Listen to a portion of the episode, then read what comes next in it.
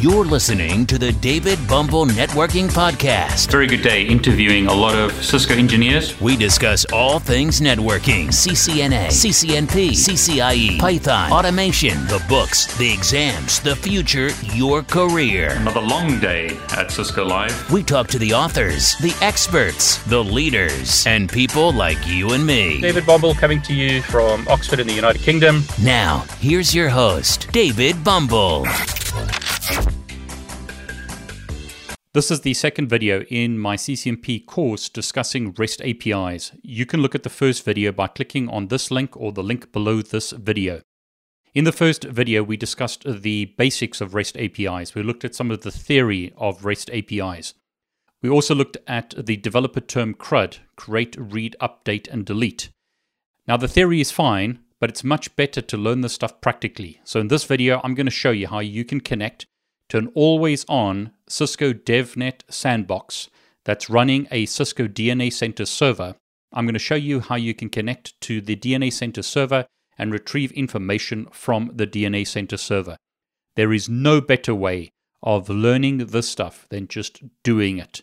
So I strongly suggest that you follow along and try and do this yourself. Use the PowerPoint slides that I've added below this video to help you connect to the DNA Center server, run the REST commands, and you'll see it's not that difficult. We're just using a different interface to CLI. You may be used to CLI. Here we're using a programming interface, application programming interface, to retrieve data from the DNA Center server. Okay, enough said. Let's get started, and I'm going to show you practically how to connect to a Cisco DNA Center server and retrieve information from that server.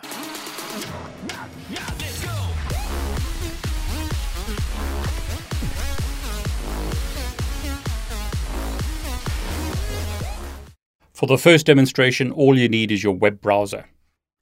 In this PowerPoint presentation, I've got a link to the DevNet Sandbox DNA Center. So if I click on that, I'm asked to log in. So the username that I need to use is DevNet user. Password is Cisco 123 bang or exclamation. A login. And this is what DNA Center looks like. DNA Center, like a lot of controllers, has a northbound API and a southbound API. So it can manage network devices, as an example, using SNMP, one of the protocols, REST API. We can see the REST API by clicking on the cog and going to API documentation. Here's the documentation for DNA Center. So, as an example, we can go to devices and we can see devices in the network by using a get statement. So, here you see some of the REST API verbs get, post, put, delete, as an example. I've also put a link to the documentation in this PowerPoint presentation if you just want to click on that and go directly to the documentation. Here's an example of a REST Uniform Resource Identifier, or URI. Notice the protocol used is HTTPS. The server or host URL is sandboxcisco.com. Then we've got a resource. Here's our resource DNA Intent API V1 network device. And then we've got parameters of that resource. In HTTP, this is known as a path, but for REST, this identifies the resource as defined by the API. Now, that's all very good and well, but let's interact directly with the DNA Center Server API. I'm going to use Postman to do that. You can download Postman for free. So, as an example, on a Windows computer, go to postman.com and click Download App. It's picked up that I need a Windows version. I'm going to click on the 64 bit version of Postman, and click Save to save it to my local hard drive. It's about 77 megs in size. It's like most Windows applications, very simple to install. So I'm going to click on the installation file, click Install Anyway.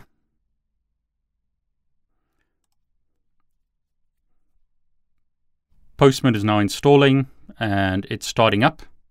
Now, you can create an account to back up your data.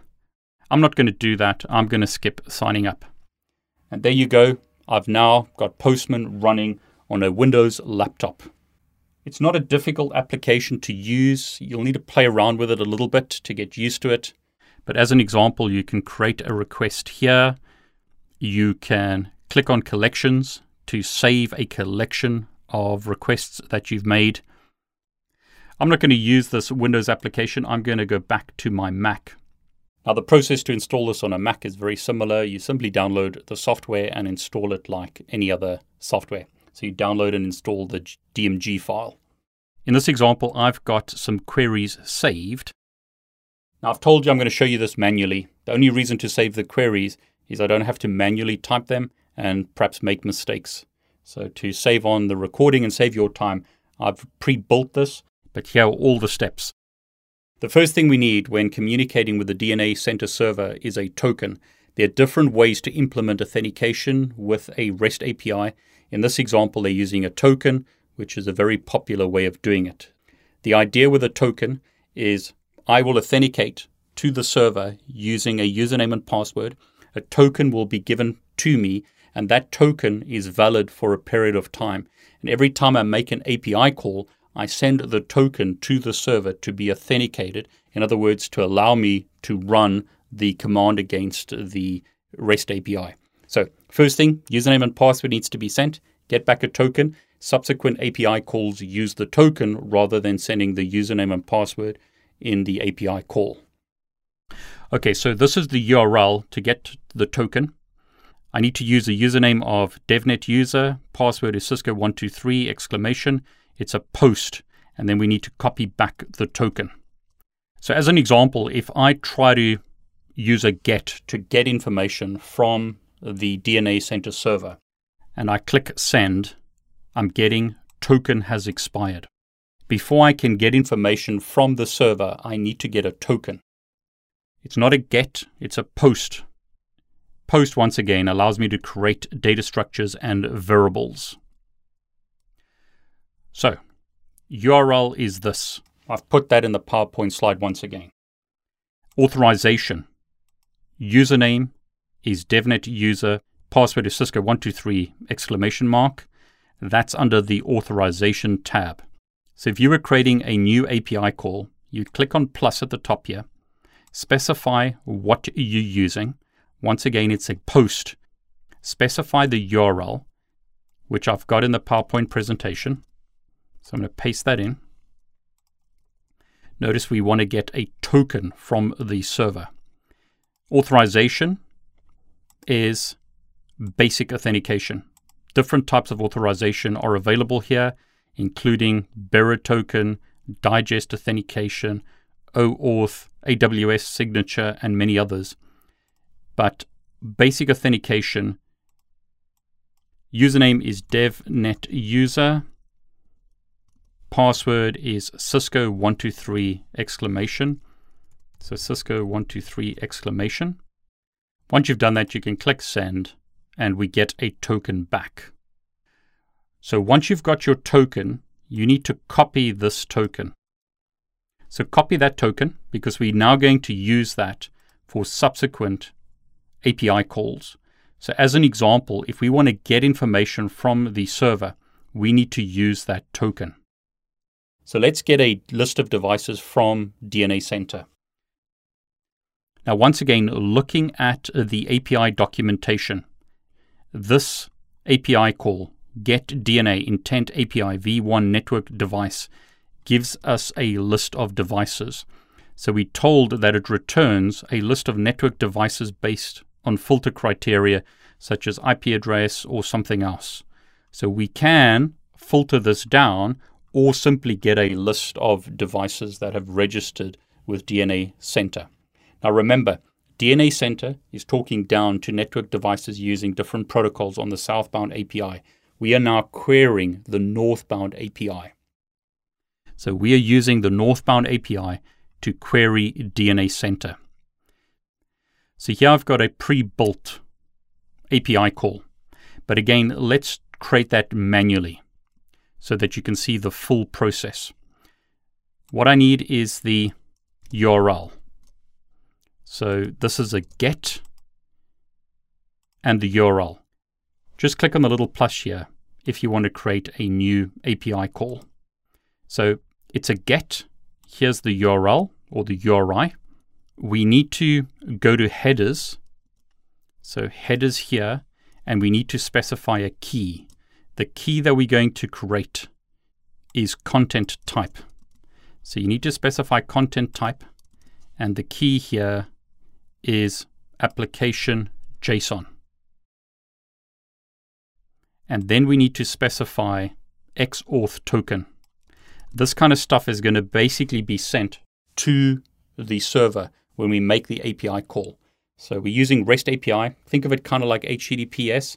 We're making, we're sending HTTPS information to the server saying get. Once again, it's kind of as an analogy with a web page where I send a get and then I get back a web page. But here I'm using an API and, and I'm getting back other information from the server. We're doing this manually, but once again, I'll show you later how to use a Python script to pull this kind of information out of a router as an example. So here we need our token. So we need to copy that token from the previous post statement. And I need to put my token in here. Just make sure that you don't copy the inverted commas. So copy only the API. Okay, so we've set it to get. We've got our URL. We've set the content type to application JSON. We've set the XAuth token to the token that we received. Click send. And there you go. We've now made an API call to a Cisco DNA Center server using the northbound API. So, northbound to the controller. It's talking to network devices using the southbound API. Here are some network devices that have registered with DNA Center. So, as an example, we've got this Cisco ASR router. Scrolling down, we've got this catalyst switch. Scrolling down, another catalyst switch. And once again, another switch. Now, what you can do is edit that API. Remember, what we've done here is we've connected to this part of the URL. But what we can do is specify some parameters. So we could specify, as an example, the type. How do I know that? Because here we've got type and a name. So I could type here if I wanted to, question mark, type equals Cisco ASR 1001X router. That name basically. If I click send, all I get is the information for that router, not all the other routers. I could specify software type. So rather than doing it like that, type software type equals iOS XE. Now it's remembered what I've typed previously, so that's why it's autofilling this in here. In your case, you would have to manually type that. But if I click send now, I get the ASR router, but I also see the Catalyst switch and other devices. So it's basically pulled back all the devices that are using iOS XE. Now you could specify something like MAC address. So I don't think I've used that previously. So let's say MAC address equals and copy this. Notice we're using structured data here. Send. We only get that ASR. We don't get the other devices. Notice it's ended here at line 46. But if I removed that and simply looked at all devices, I get all the devices. We've got 169 lines of output that's been returned. You could do something like this, say platform. So simply put a question mark at the end there, remove this information that's not required, equals what we're looking for, click send, and there we go. We only get back that switch. So there you go. That's an example of using a REST API. We did a post to get back our token. So we retrieved a token. And then we used gets to retrieve information from the server. Again, how do you know what you should be using? That's available in the REST API documentation. So, as an example, authentication it's a post to get the authentication. The developers would have written this API. They build the API. We told the code when we're successful or when it's invalid credentials. So, as an example, if I went back here and tried to do a post and I put the wrong password in, I would get authentication has failed. Please provide valid credentials. Notice the code is 401 unauthorized. Put the right password in, click send, we get the token back.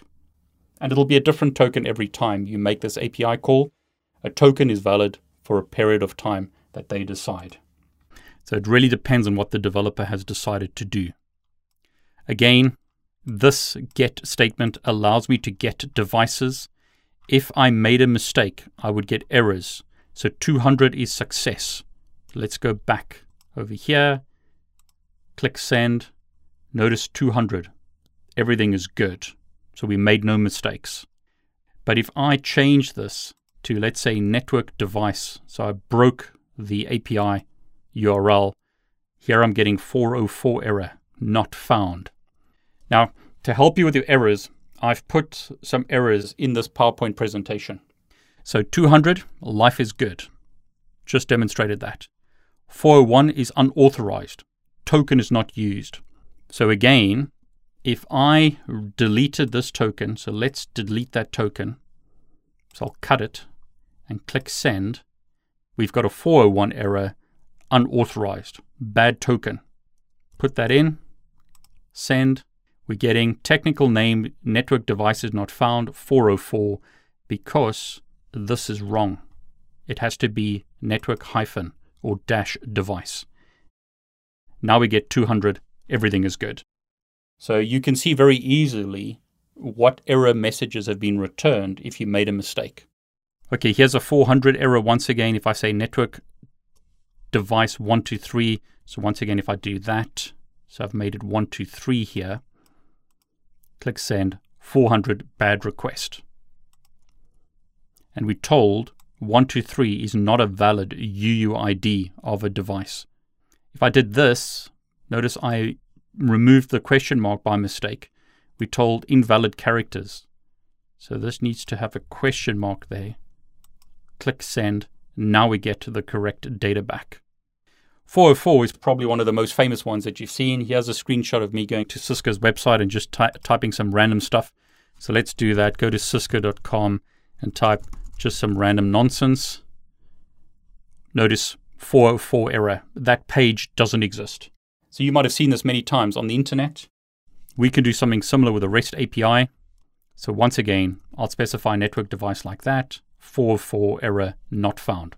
Very common error when you've made a mistake with your URL. Now, you may be thinking, but David, I could just use the CLI to do this. Just remember where we're going. This is just the initial baby steps. I want to show you how you can query an API, how you can get information back using a visual application. This is a great application for testing the API, getting used to the API, making sure that everything works properly, and then you can put it into code. I'm going to show you this Python script once again where I run a script on my local computer and query a API on a Cisco router, XE router in this case, and get information back. So just remember where we're going. Baby steps. Learn when you right in the beginning you learned enable, you learn conft. But as you get more and more confident, you'll learn more and more complex things. Same thing here.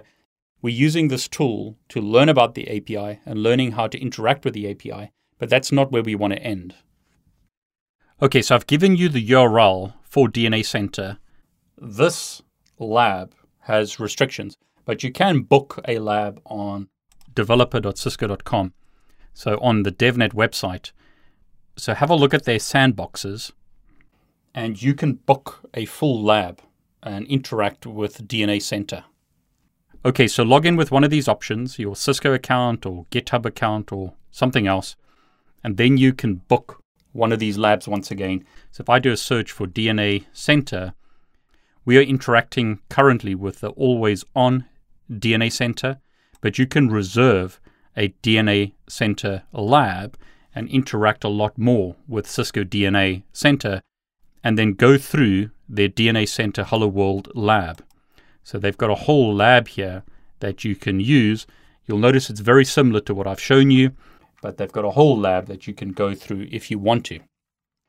Again, don't forget that on DNA Center, you've got the API information. So you can have a look at the API and then you'll see all the codes. 200 is successful. We've also got 204, so the request was successful, but no content was returned. And I've shown you some of the error messages, like the client made a request for a resource that doesn't exist. We've also got 500 errors here, such as the server could not fulfill the request, or 503, server is currently not available. So hopefully, me showing it to you this way is a lot more practical than just looking at a PowerPoint slide. But now let me show you how to do stuff using a router because not everyone has access to a controller like this or uses a controller like this in the real world, but we can interact with a router. Thanks for joining us on today's podcast. Be sure to visit David's YouTube channel at David Bombal, where you can subscribe and watch all of his videos. While you're at it, if you found value in this show, we'd appreciate a rating on iTunes. Or if you simply tell a friend about the show, that would help us out too. Catch you next time on the David Bombal Networking Podcast. All the best. Take care.